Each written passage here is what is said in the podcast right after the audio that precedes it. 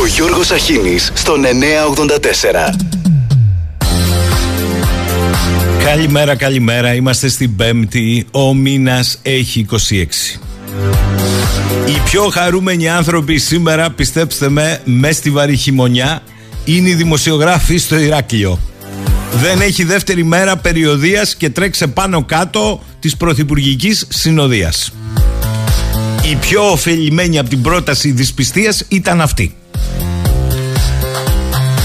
Προς κύριο Γεραπετρίτη Αλάρμ, η φράση ένοχος ένοχον ουπιή αφορά συγκατηγορουμένους όπως ορίζει το άρθρο 211 του κώδικα ποινικής δικονομίας. Φαντάζομαι ότι αυτό ο καθηγητής το ξέρει. Άρα μην το επιφέρει και το επισύει από εδώ και από εκεί. Και λίγο απολυσία, ούκαν ποτέ ο ήθινο άνδρες δικαστές εσχήνιν τολμήσε, ούτως εσχράν δίκη δικάσαστε. Νομίζω δε ούκαν ραδίος αυτόν ετέρας ταύτης Σικοφαντοδεστέραν εξευρύν ούτως γάρο άνδρες δικαστέ οφείλων αργύριων επί τρισί δραχμές στο συνόμο το τραπεζίτη και αριστογεντίνη προσελθόν προς εμέ εδί το μη περιειδήν αυτών δια τους τόκους εκ των όντων εκπεσόντα. Κατασκευάζομαι δε έφη τέχνην μοιρεψικήν αφορμής δε δέομαι και ίσο δε σύ ενέ οβολούς της μνάς τόκους. Πιστής δε υπ' αυτού τι αυτά λέγοντος και άμα ιόμενος τούτον, εσχήνει εννοεί, Σοκράτους γεγονότα μαθητήν και περί δικαιοσύνης και αρετής πολλούς και σεμνούς λέγοντα, λόγους ούκαν ποτέ επιχειρήσε, ουδέ τολμήσε, άπεροι πονηρότατοι και αδικότατοι άνθρωποι επιχειρούσουσι πράτε.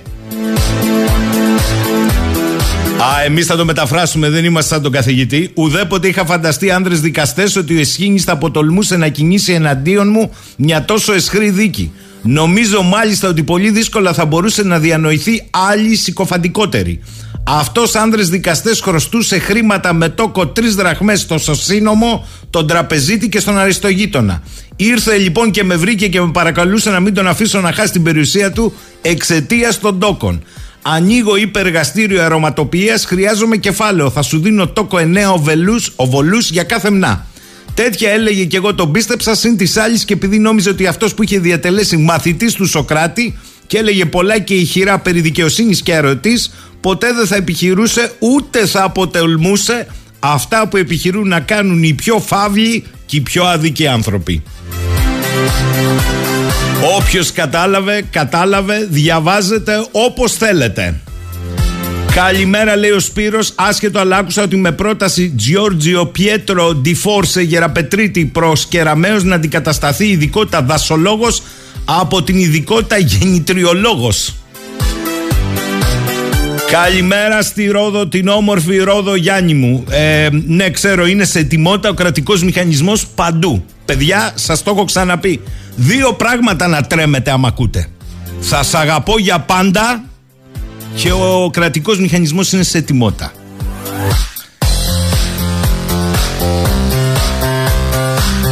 Θα πάρω τη σκητάλη, δεν αντέχω. Δε εδώ είπα, είπα να απαλλαγώ. Λέω με απάλαξε σήμερα ε, η Αγγελική. Ναι, Σπύρο, καλημέρα σε όλους. Λέει να προσέχουμε άπαντες γιατί από το κράτος σωθήκαμε. Αφήστε με να το πω αυτό γιατί θα σκάσω. Αισθάνθηκα ότι μου παίρνει την μπουκιά από το στόμα η Αγγελική, αλλά έχει και άλλα παιδιά. Έχει και άλλα. Οι υπουργοί ήρθαν, αλλά είδαν μόνο όσους ήταν τσεκαρισμένοι ότι δεν θα θέσουν θέματα. Απλά θα χειροκροτούν, θα συμφωνούν, θα χαμογελούν ή δεν θα μιλούν. Και υπάρχουν και φωτογραφίες με κάποιους στο αναπτυξιακό της Κρήτης που εκοιμούντο με βαθύ ροχαλιτό. Διότι όταν πήγε ένα πυρότρια υπουργός στο Παγνί, παίζανε κρυφτός στις πόρτες για να μην δουν τους εργαζόμενους και τους γιατρούς. Για παράδειγμα. Οι εργαζόμενοι στα μουσεία τα ακούσατε. Σιγά που θα τους έβλεπε η κυρία Μενδώνη. Οι σεισμοπαθείς ήταν 6 χιλιόμετρα από το αεροδρόμιο το νέο στο Καστέλι. Αλλά ούτε με Skype δεν θέλαν να τους δούνε. Τι να τους πούνε. Οι αγρότες ήταν σε μπλοκ αλλά δεν χρειαζόταν να τους δούμε. Σας έχω και καλύτερα. Οι άλλοι στην προηγούμενη κυβέρνηση, των Σιριζέων δηλαδή, είχαν το μετρό με μουσαμά στη Θεσσαλονίκη.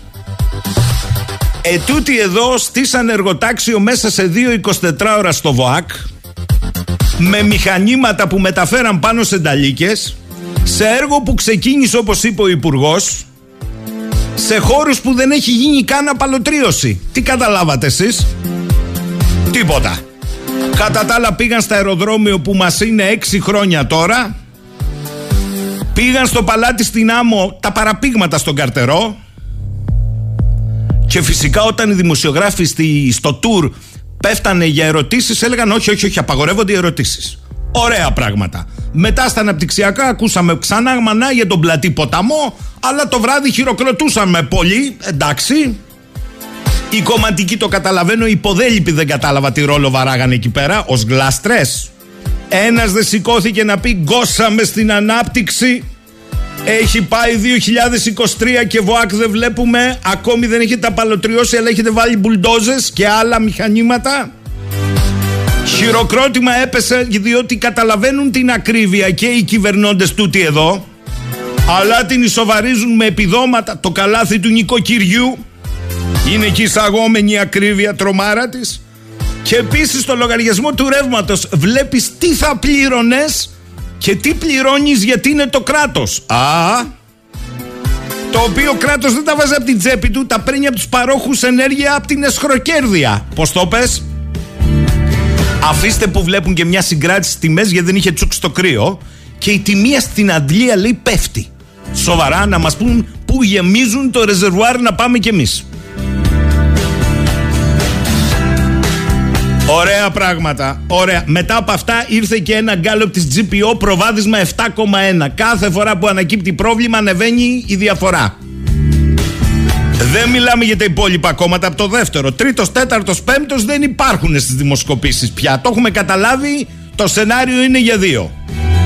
Ο ένας είναι ο νυν και ο άλλος είναι α, πρώτη φορά, αριστερά πρώτη φορά δημοκρατία τώρα έχει γίνει δικαιοσύνη παντού. Σαν και εκείνη του δημοψηφίσματος κατά καλό καιρό ε, του 15 που το όχι αποκοιμήθηκε στην αγκαλιά του ναι.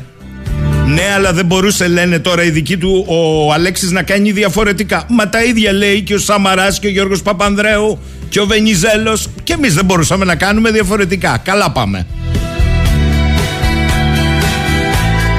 Στο μεταξύ στη Βουλή επειδή καίγονται τόσο πολύ όλοι μαζί για την αλήθεια και πρώτος και καλύτερος ο πρόεδρος της Βουλής την ώρα των φαντασμάτων η συνεδριάση για τις υποκλοπές ως τις τρεις τα χαράματα και όποιος αντέξει Απροπό, μιλάει ο Χατζηδάκης. Έχω μια απορία. Είναι με τη βούλα διαπιστωμένος παρακολουθούμενος. Θα μας πει ακριβώς γιατί παρακολουθούνταν ή δεν είδε δεν ξέρει. Ή έχει απόλυτη εμπιστοσύνη.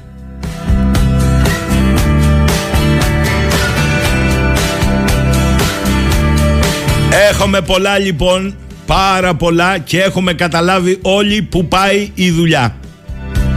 Τώρα πόσο καλοδεχούμενη είναι η πρόταση της πιστείας δεν ξέρω, αλλά η περιοδία διεκόπη εκτάκτος χθες. Σας έχω και καλύτερα.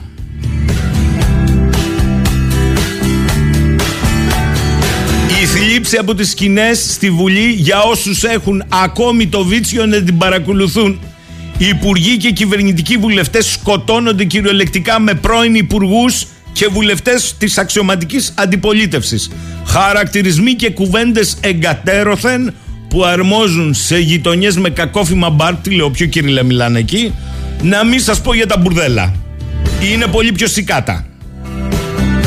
Όλα αυτά βεβαίως συμβαίνουν την ώρα που απέναντι με ένα ακόμα Συμβούλιο Εθνικής Ασφάλειας λέει τα ντερά του για τη χώρα. Και εντάξει, παιδιά, να βγάζετε τα μάτια σας γιατί υπάρχουν θεσμικά θέματα, το καταλαβαίνουμε και να τσακώνεστε, και αυτό το καταλαβαίνουμε. Έτσι πρέπει να είναι η πολιτική αντιπαράθεση. Έχω μια απορία. Όλοι εσείς που σφάζεστε μες στη Βουλή, μία κουβέντα για αυτά που λέει ο Ερντογάν έχετε να πείτε. Μία, μία. Κάτι. Όχι τα ραφάλ. Κάτι να απαντήσετε για αυτά που λέει. Ε, μετά τη μία δεν άντεξα και θα πρέπει να σας πω ότι είδα ένα εξαιρετικό ντοκιμαντέρ ελληνικής παραγωγής από την ΕΤ3 μία τα ξημερώματα από τη σειρά στα άδυτα της ιστορίας. Ξεκαθάρισε το ντοκιμαντέρ στην ΕΤ3 ότι το αφήγημα, ότι η κατάρρευση της Lehman Brothers και τα στεγαστικά που δημιούργησαν αλάρμ στις ΗΠΑ είναι η αιτία των χρεοκοπιών στην Ευρώπη δεν υφίσταται. Και ξεκαθάρισε το ντοκιμαντέρ μετά από έρευνα σε όλες τις ευρωπαϊκές χώρες και ιδίω στι χώρες της Ευρωζώνης αυτό που ξέρει ο απλός Κοσμάκης. Αλλά το ντοκιμαντέρ το αποτύπωσε. Προτίμησαν οι ηγέτες να σώσουν τότε τις τράπεζες, όχι να προτιμήσουν την ανάκαμψη των χωρών, τις οποίες βήθησαν με περιοριστικές πολιτικές, όχι απλά στη λιτότητα, τις βήθησαν πιο κοντά στην κρίση. Αυτά.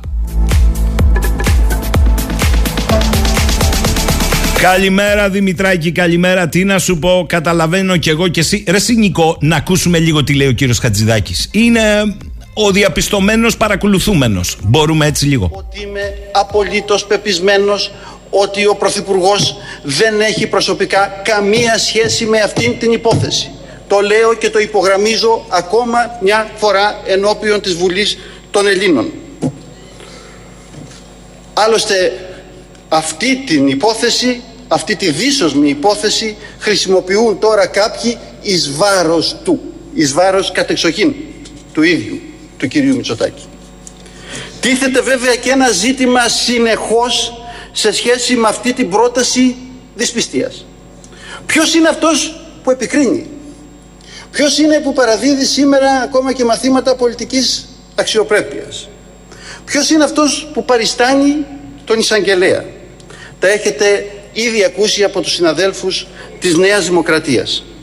Έχετε ακούσει για τα δύο ειδικά δικαστήρια που αυτή την ώρα έχει το κόμμα του ΣΥΡΙΖΑ στην πλάτη. Έχετε ακούσει για το Μάξιμο Σαράφη και όσα αποκαλύφθηκαν τις τελευταίες μέρες. Έχετε ακούσει ότι έχετε πει τα πάντα και έχετε κάνει τα αντίθετά τους στη συνέχεια παραδίδοντας όμως συνεχώς μαθήματα πολιτικής αξιοπρέπειας. Έχετε ακούσει για υποκλοπές που βεβαιωμένα σε κάποιες περιπτώσεις γίνονταν σε βάρος δικών σας υπουργών επί ΣΥΡΙΖΑ. Εσείς που Μάλιστα. Πήραμε μία ιδέα. Έχει απόλυτη εμπιστοσύνη ότι αυτά που έγιναν δεν έγιναν εν γνώση του Πρωθυπουργού και μετά μιλάει για τις παρακολουθήσεις επί ΣΥΡΙΖΑ. Βεβαίως, για το ότι ο ίδιος παρακολουθούνταν, τα ρηπαρά κυκλώματα καθαρίσαμε. Και μετά τι γινόταν επί ΣΥΡΙΖΑ. Εντάξει Κώστα, εσένα μάλλον δεν τον πολύ κόφτει. Δεν τον βλέπω να έχει πολύ συγκινηθεί ή πήρε τις απαντήσεις. Δεν εξηγείται διαφορετικά τι άλλο να πεις; Για να ξέρουμε τι λέμε πάντως, έχει ανοίξει ο ασκός του αιώλου και έτσι θα πάμε προς τις εκλογές.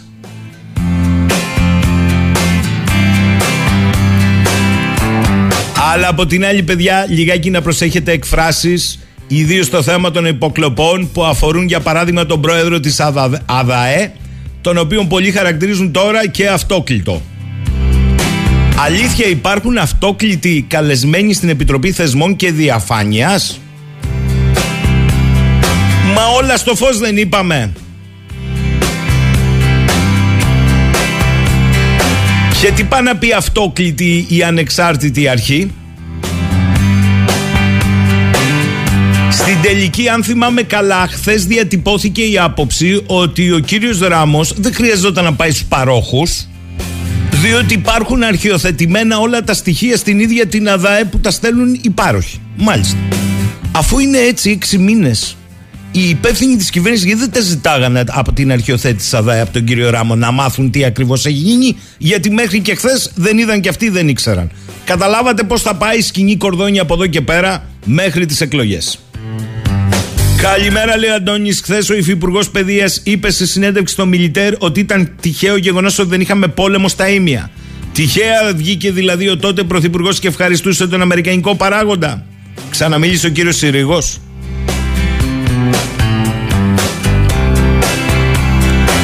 Συγγνώμη, λέει ο Σπύρος, τι μας λες, κύριε Σαχίνη, όταν πήγε ο Μητσοτάκης στο Κατάρ, έκανε δηλώσεις δίπλα σε ένα μεγάλο ποταμό. Η διαφωνία του Χατζηδάκη είναι ότι το έμαθε τελευταίος όπως ο γνωστός. Ποιο. Α, ο γνωστός. Άλλος Σπύρος χτυπάει και το έδρανο να φύγουν οι ποντικοί. Ο Σπύρος επεξηγεί αναλυτικά ποιον εννοεί τελευταίο, το καταλάβαμε όλοι. Αυτός που το μαθαίνει τελευταίος πάντα. Ναι, αλλά ο κύριος Χατζηδάκης δεν ασχολείται με τη δική του παρακολούθηση σήμερα. Να πει βρε αδερφέ ότι δεν ισχύει, δεν μπορεί να το πει. Ισχύει, το ξέρει με σφραγίδα και υπογραφή της Αγγελέου ΣΕΙΠ. Άλλο όμως λέει. Παρακολουθούσαν επί παρακολουθούσαν σας λέω εγώ, τον έναν, τον άλλον, τον παράλλον για το δικό του θέμα. Change page που λένε και στα ελληνικά. Πάμε με τραγούδι. Αυτά που ονειρευόμουν τις νύχτες οι άλλοι χρόνια τα έχουν αποκτήσει Μετρώντας τις δικές μου μαυρεσίτες Και σ' όλα που έχω πάντοτε ατυχήσει. Λιάκαδα πάρκο, πράσινα παγκάκια. Πρωί μιας Κυριακής με εφημερίδα. Παιδιά και εγγόνια παίζουν τα λογάκια κι οι έρωτες παλιά χειροβομβίδα Φόβασε πράγματα που δεν θα γίνουν. Και εκείνα που οι άλλοι αποφασίζουν. Και αυτά που πάντα στάχτη μόνο αφήνουν. Και εκείνα τις αγάπες που γκρεμίζουν. Σκιές αγγέλων γέμισαν το σπίτι σκόνη χρυσή που μπήκε από το φεγγίτι. Φωτογραφίζουν κάμαρες ετώνια κρεβάτια δίχως έρωτα και χρόνια. Σκιές αγγέλων που φωτογραφίζουν εκείνους μια ζωή που γονατίζουν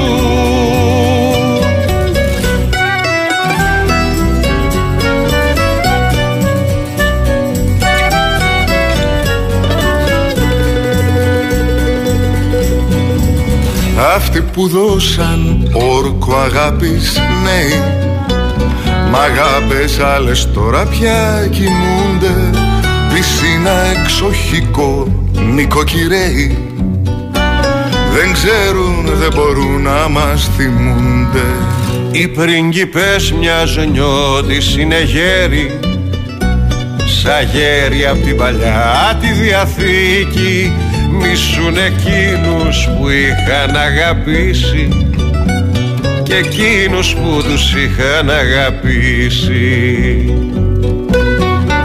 Σκίες αγγέλων με χρυσές φτερούγες σκεπάζουν μυθικές διαδηλώσεις γεμάτα ασθενοφόρα και τις κλούβες που εσύ δεν ήρθες τότε να με σώσεις Σκιές αγγέλων γέμισαν το σπίτι. Σκόνη χρυσή που μπήκε από το φεγγίτι. Φωτογραφίζουν κάμαρες ετώνια. Κρεβάτια δίχως έρωτα και χρόνια. Σκιές αγγέλων που φωτογραφίζουν. Εκείνους μια ζωή που γονατίζουν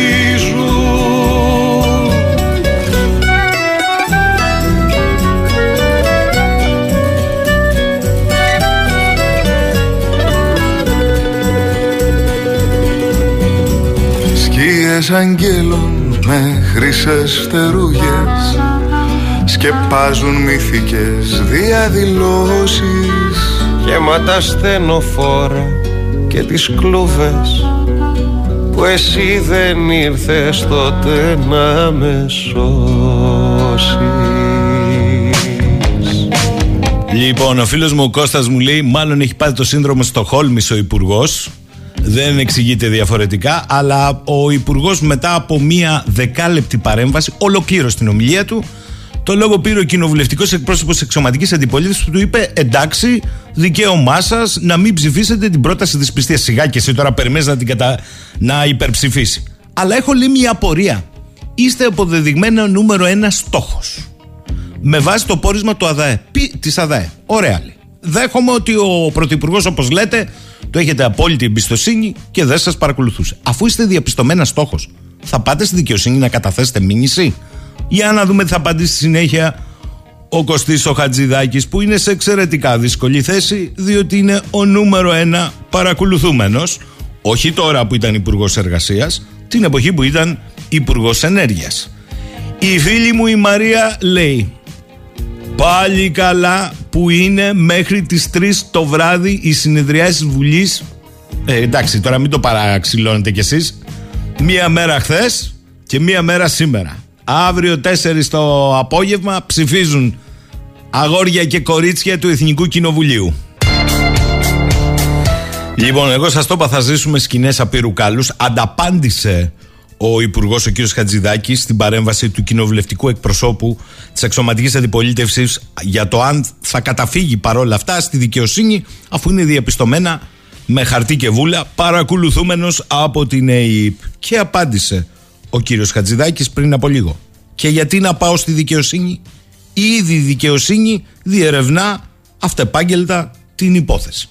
Ε, αφού τη διερευνά την υπόθεση η δικαιοσύνη, με όποιο ρυθμό θέλει αυτή, όπως είπε ο Υπουργός, γιατί να πάω. Εξάλλου, όπως είπε, έχει και συνέχεια το πράγμα, το είπε πριν από λίγο, στους διαλόγους παρακολούθησής μου, αυτά που αναφέρονται δεν είναι κάτι μεμπτό για μένα όπως διαπιστώσατε την εποχή που ήμουνα υπουργός Ενέργειας. Α, οι διάλογοι υπάρχουν. Δεν λέει όχι. Θα ζήσω μωρέ σκηνές. Λέει ο Νικόλας, νομίζω πως πέφτουμε στην παγίδα τους και έχουμε μείνει στο δέντρο ενώ χάνουμε εντελώς το δάσος. Λέγοντας αυτό, θέλω να συμφωνήσω απόλυτα με την επισήμανση χθες του κυρίου Κοντογιώργη. Οι υποκλοπές, κατά την άποψή μου, δεν είναι κάτι περισσότερο από ένα παιχνίδι εξουσίας που παίζεται εκτός και μακριά από την κοινωνία. Μια εσωτερική διαμάχη των διεφθαρμένων ελίτ. Φυσικά και οφείλουμε να το γνωρίζουμε, και αυτό δεν απαξιώνει τη δουλειά δημοσιογράφων που το έφεραν στην επιφάνεια, αλλά δεν είναι αυτό το βασικό πρόβλημά μας. Αυτό είναι μόνο ένα σύμπτωμα της βαθιάς σύψης που κατατρώει όλο το σώμα της κοινωνίας και των δομών της χώρας μας. Νικόλα, εν μέρη να συμφωνήσω. Αφετέρου όμως υπάρχει ένα θέμα εδώ. Διότι εδώ δεν πρόκειται για δομές της χώρας, καν για θεσμούς της χώρας. Είναι για μια υπηρεσία που υπάγεται απευθείας σε ένα σύστημα το οποίο είναι πέριξ του γραφείου του Πρωθυπουργού. Υπάρχει θέμα λοιπόν. Δεν είναι έτσι απλό. Σας το έχω ξαναπεί, δεν μπορούμε να το καταλάβουμε.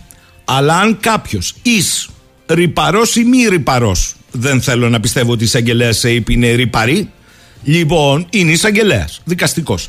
Κάποιος εις μία, τέλος πάντων, παρακολουθεί, μπορεί να δένει αυτούς που νομοθετούν. Και έχει σημασία ότι αυτοί που νομοθετούν, όπως και αν νομοθετούν, νομοθετούν αποφάσεις που αφορούν την καθημερινότητα τη δική μας.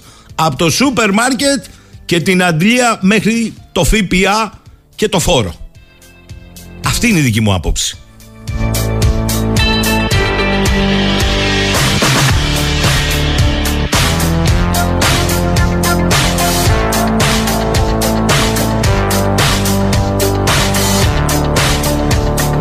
Κατά συνέπεια, ακόμη και η δύσκολη θέση στην οποία είναι ε, σήμερα άνθρωποι σαν τον αξιολογότατο κύριο Χατζηδάκη είναι εμφανέστατο γιατί είναι. Λέει ο φίλος μου Αντώνης, νέος επιστήμονας, το έχω ξαναπεί, ο Αντώνης Ογκουρλιάς, λέει ότι είναι παράνομο σε βάρος του το γεγονός παρακολούθησης δεν ενοχλεί τον Υπουργό. Μα ο Υπουργός απάντησε απάντησε πριν από λίγο στην παρέμβαση του κοινοβουλευτικού εκπροσώπου του ΣΥΡΙΖΑ. Ήδη η δικαιοσύνη διερευνά την υπόθεση, γιατί να πάω εγώ μόνος μου, αφού πάει η δικαιοσύνη. Και οι διάλογοι που υπάρχουν στην παρακολούθησή μου, εν πάση περιπτώσει, δεν είναι κάτι μεμπτό για μένα την εποχή που είμαι υπουργός ενέργειας. Αυτή είναι η γραμμή.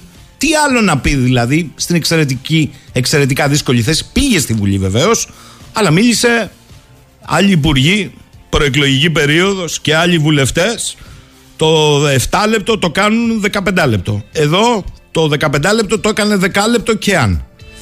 Γιώργο Λακόπουλε, ξεκινώ από αυτό που διαδραματίστηκε πριν από λίγο στη Βουλή, όπου εμφανίστηκε ο Υπουργός Εργασίας, κ. Χατζηδάκης, ο οποίος έκανε μια τοποθέτηση, επαναλαμβάνοντας την απόλυτη εμπιστοσύνη του στη σχέση που έχει με τον Πρωθυπουργό και ότι είναι αδιανόητο ότι θα τον παρακολουθούσε ο Πρωθυπουργός. Μίλησε βεβαίως για ρηπαρά κυκλώματα κτλ. Και τον ρώτησε αμέσως μετά ο κοινοβουλευτικός εκπρόσωπος του ΣΥΡΙΖΑ, ο κ. Κουρλέτη, Ωραία, πες μας αν θα πας στη δικαιοσύνη, που είσαι διαπιστωμένα παρακολουθουμένος, απαντώντας, η δικαιοσύνη διερευνά ήδη την υπόθεση, γιατί να πάω. Οι διάλογοι άλλωστε που υπάρχουν καταγεγραμμένοι από την υποκλοπή δεν έχουν κάτι μεμπτό την περίοδο που ήμουν Υπουργός Ενέργειας. Αυτό είναι το κλίμα που αποτυπώνεται στους παρακολουθούμενους. νομίζω ότι αυτή η ιδιότυπη εκδήλωση συνδρόμου της Στοκχόλμης από τον κύριο Χατζηδάκη δεν, ε, δεν παραξενεύει κανέναν για πάρα πολλούς λόγους και δεν έχει καμιά ουσία εδώ που τα λέμε.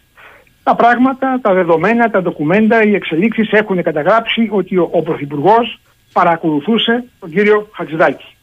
Νομίμως κατά τη γνώμη του και δεν νομίζω να το αμφισβητεί κανείς ότι αυτή είναι η, εκδοχή που, που, που προβάλλεται από την κυβέρνηση. Η ΕΕΠ μπορεί να παρακολουθεί κάποιον Γιώργο για δύο λόγους. Δεν υπάρχει τρίτος. Ο ένας λόγος είναι επειδή ε, είναι ύποπτος για θέματα που αφορούν την εθνική ασφάλεια ή είναι ύποπτος για εμπλοκής σε εγκληματικής οργάνωσης, σε έγκλημα μεγάλης σημασίας όπως είναι τα ναρκωτικά και η τρομοκρατία. Εάν λοιπόν αυτή ήταν η υπόνοια για τον κύριο Μητσοτάκη, για τον, για τον κύριο Χαζηδάκη, να την πούνε και να πούνε ότι τον παρακολουθούσαν επί 8 μήνες για το ένα ή για το άλλο και ο άνθρωπος απεδείχθη καθαρός. Αλλά να το πούνε. Λοιπόν, δεν ήταν αυτό και δεν μπορούν να το πούνε. Πέρα από εκεί, αν μου επιτρέπεις, ναι, δεν είναι ναι. αυτή η ουσία. Η ουσία είναι, δεν είναι καν η πρόταση μομφή που κατέθεσε ο ΣΥΡΙΖΑ. Η ουσία είναι ότι αυτή η πρόταση μεταφέρει το πρόβλημα, μεταφέρει το θέμα, μεταφέρει το σκάνδαλο στον πυρήνα και της κυβέρνησης, παρότι αποτελείται από εξοπλιστικούς και άσχετους η μισή, και της κοινοβουλευτικής ομάδας Νέας Δημοκρατίας και της συλλεκτικής παράταξης γενικότερα και αν θέλεις με ε, ε, επίφαση στους δύο πρώην πρωθυπουργούς οι οποίοι έχουν πάρει πολύ καθαρή θέση και ζητήσανε άπλιο το φως το οποίο δεν υπάρχει και αν τότε είχαν αμφιβολίες γιατί ρωτούσαν αν συμβαίνουν αυτά. Ε, όταν μιλούσαν τώρα δεν έχουν καμία εμβολία, συμβαίνουν αυτά. Κατά συνέπεια λοιπόν νομίζω ότι θα πρέπει η κοινωνική ομάδα της Νέας Δημοκρατίας να αναλάβει κατά πώς νομίζει, να λύσει το θέμα. Είναι η πρώτη φορά στην πολιτική μας ιστορία που ένας αρχηγός, ένας πρωθυπουργός παρακολουθεί τον αρχηγό των ενόπλων δυνάμεων, παρακολουθεί υπουργούς, παρακολουθεί στρατιωτικούς, παρακολουθεί δημοσιογράφους, παρακολουθεί πολιτικούς αντιπάλους και ουδή το αμφισβητεί. Το μόνο που υπάρχει είναι ότι από, από, ασφα, από ασφαλές πεδίο, όχι ενώπιο ενώπιο, την πρώτη φορά που βρέθηκε ενώπιο ενώπιο ο κ. Μητσοτάκης ήταν στη συζήτηση του Πρωθυπουργού στη Βουλή, όπου το έβαλε στα πόδια, όπως θυμάστε, δεν απάντησε. Σηκώθηκε και έφυγε. Λοιπόν, ο Μητσοτάκης λοιπόν βάζει τον κύριο Οικονόμου να λέει ότι αυτά τα κάνουν διάφοροι κύκλοι μέσα από την ΕΕΠ, τους οποίους τους ψάχνουμε. Δηλαδή τα ρηπαρά κυκλώματα. Επί των ημερών Μητσοτάκη υπήρχε ένα παρακράτος το οποίο η κυβέρνηση δεν ελέγχει. Ο δε κ. Γεωργιάδης είπε ότι επί των ημερών Μητσοτάκη η ΕΕΠ κατέστη, πώς το είπε, άχρηστη και πρέπει να διαλυθεί. Μάλιστα. Αυτά είναι παράλογα πράγματα, αλλά έχουν όμως μια λογική εξήγηση. Δείχνουν ότι η κυβέρνηση και προσωπικά ο Πρωθυπουργός βρίσκονται σε δύσκολη θέση. Είναι η κοινωνική ομάδα όμως πρέπει, πρέπει να λύσει το πρόβλημα. Δεν λέω να ανατρέψει τον Πρωθυπουργό, διότι η ανατροπή του Πρωθυπουργού δεν είναι ομαλή εξέλιξη.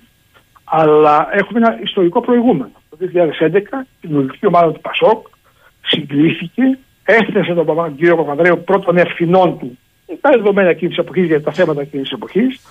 Του έδωσε και ένα καλό διαβατήριο εξόδου μιας ε, αποχώρησης αφού του, αφού του έδωσε προηγουμένως ψήφο εμπιστοσύνης και ο κ. Παπαδρέου έπαψε να είναι πρωθυπουργός έτσι όπως θα έχει καταφέρει στα θέματα εκείνα και στην εποχή εκείνη και στα ζητήματα εκείνα, χωρίς το κόμμα του να χάσει στη Βουλή την κοινωνική πλειοψηφία. Νομίζω αυτό πρέπει να γίνει και τώρα. Και Μητσοτάκης να πιεστεί από τους βουλευτές του, που είναι οι φυσικοί εκπρόσωποι της της ε, πολιτικής βάσης της Νέας Δημοκρατίας, των ψηφοφόρων της, πέραν του ότι είναι εκπρόσωποι του έθνους και έχουν και άλλου είδους υποχρέωση απέναντι στο Σύνταγμα και στον όρκο τους, αλλά απέναντι στο κομματικό τους ακροατήριο. Ακόμα του ψηφοφόρους τους έχουν την υποχρέωση να εκαθαρίσουν αυτή την υπόθεση, η οποία δεν μπορεί να εκαθαριστεί παρά εάν ο κ. Μητσάκη αναλάβει τις ευθύνες του. Γιώργο Και θα μπορούσε ναι. να το ναι. έχει αποφύγει ο ίδιος, εάν την πρώτη στιγμή είχε ορίσει, μία, είχε επιτρέψει να υπάρξει μια ανεξάρτητη έρευνα να βρει την αλήθεια. Τώρα, αυτά τα του κυρίου Χατζηδάκη ότι το θέμα είναι ήδη στη δικαιοσύνη, αν μας πει και έξι μήνες τώρα τι ακριβώς έκανε η δικαιοσύνη η οποία ασχολείται με το θέμα. Ε, αυτό είναι, είναι το αμέσως λογικό ερώτημα. Ε, την ίδια στιγμή υπάρχει και μια προσπάθεια από κάποιους κύκλους, όχι από όλους, ε, ευθείας επίθεσης στον πρόεδρο της ΑΔΑΕ. Ο οποίος πρόεδρος Άκουσα τον κύριο ΑΔΑΕ. Μητσοτάκη, Μισό άκουσα λεπτό, τον κύριο Γιώργο μου, Μητσοτάκη. μισό λεπτό. Ναι, ο οποίο, παρακαλώ. θέλω να το πω για τους ακρατέ. Ο πρόεδρος ΑΔΑΕ, ως ανώτατος δικαστής του ΣΤΕ, ήταν καλός στην εποχή που τίναξε στον αέρα το δημιούργημα της κυβέρνησης ΣΥΡΙΖΑ με τις τηλεάδιες. Ήταν από αυτούς που διαφοροποιήθηκε ηχηρά. Υπήρχε τότε μέχρι και ολόκληρη ανακοίνωση της τότε αντιπολίτευσης και νυν κυβέρνησης. Σήμερα είναι φιλοσυριζέος. Δηλαδή κάθε κυβέρνηση κατά πώ τη βολεύει ο κύριος Ράμο. Γιώργος, θα μου επιτρέψεις να πω ότι κανείς από όλους αυτούς μίλησαν για τον, ε, με αυτόν τον τρόπο για τον κύριο Ράμο αυτές τις μέρες και αμφισβήτησαν την ακυριότητά του, δεν μπορεί να τον θίξει. Ο Ράμος έχει μια αδαμάντινη παρουσία στην δικαιοσύνη ως Σύμβουλος Επικρατείας, ως, ε, στο Συμβούλιο Επικρατείας και ως πρόεδρος της ε, ΑΔΑΕ. Αλλά άκουσα τον κύριο Μητσοτάκη να λέει χθες ότι θα δούμε αν είναι ανεξάρτητος και αυτό συνε- συνιστούσε κάλυψη σε αυτά που είχαν, σε αυτά τα απαράδεκτα που είχε πει ίδιο ο εκπρόσωπός του, ο κ. Οικονόμου, που λέει ο κ. Μαρκόπουλος, ο οποίος θα έπρεπε να μην έχει μούτρα να, να συναντήσει στελέχη της Νέας Δημοκρατίας σήμερα με αυτά που είπε για τον κύριο Ράμο, ή ο κ. Γεωργιάδης που είπε ότι είναι κομματικός τέλεχο του ΣΥΡΙΖΑ και άλλα, και άλλα διηγήματα. Ε, Υπάρχει όμως ένα θέμα. Δεν ξέρω. Ο κ. Ράμος τώρα τι είναι και τι δεν είναι, θα το βρουν αυτοί που πρέπει να το βρουν. Αλλά ουδής αμφισβητεί ότι η έρευνα της ΑΔΑΕ έδωσε συγκεκριμένα απτά, νόμιμα, τεκμηριωμένα αποτελέσματα. Για έξι τουλάχιστον παρακολουθήσεις. Επ' αυτών θα μιλήσουν. Ο κύριος Ράμος μπορεί να πίνει λάθος καφέ, μπορεί να φοράει λάθος κουστούμια, μπορεί να έχει κακές γραβάτες, μπορεί να είναι, ξέρω εγώ, άνθρωπος ε, περίεργος και ιδιότοπος. Δεν ξέρω τι είναι, δεν ξέρω τον άνθρωπο. Αλλά δεν είναι αυτό το θέμα μας. Ε, Το με θέμα μας συγχωρείς είναι Γιώργο, με τι, συγχωρείς. λέει, τι λένε οι υπόλογοι για αυτά που τους καταλογίζονται εγκύρως, νομίμως, ε, ε, υπάρχουν με πολύ αδιάδικο τρόπο. Σωστά το θέτεις εσύ, αλλά εγώ το, το βάζω επιπρόσθετα. Διότι ο σύμβουλος ΤΕ, με συγχωρείς, η διαφοροποίησή του στο θέμα της αδειοδότησης των καναλιών άνοιξε το δρόμο και για Σύμφωνοι. την υπόθεση Σύμφωνοι. Καλογρίτσα Ναι, την ε, οποία ε, επικαλείται ε, ε, ε, η ε, κυβέρνηση Ούτε σήμερα. το θέμα είναι ο Νοβάρτης, ο Καλογρίτσας, ο αυτός. Δηλαδή, ο Καλογρίτσας που δεν είχε σάλιο να φτύσει εκείνον τον καιρό και θα μου επιτραπεί να πω ότι ε, εγώ παρακολουθώ τον κύριο Καλογρίτσα λόγω της δουλειάς και εσύ ενδεχομένω πολλά χρόνια. Από τα πρώτα χρόνια του Πασόκ μπορώ να σου πω. Ε, δεν είναι από αυτούς που δίνουν λεφτά στα κόμματα, είναι από αυτούς που παίρνουν λεφτά.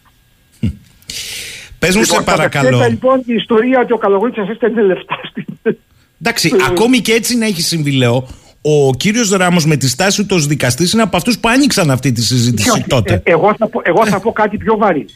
Όχι μόνο ο κύριος Καλογρίτσα έστειλε λεφτά στον Τζίπρα προσωπικά, οργανώσανε μαζί δύο-τρεις ληστείες, ε, φτιάξανε κάτι, στο, ε, κάτι λαθρεμπόρια μαζί τα πάντα. Δηλαδή, τι άλλο μπορεί να φανταστείς; Ό,τι χειρότερο.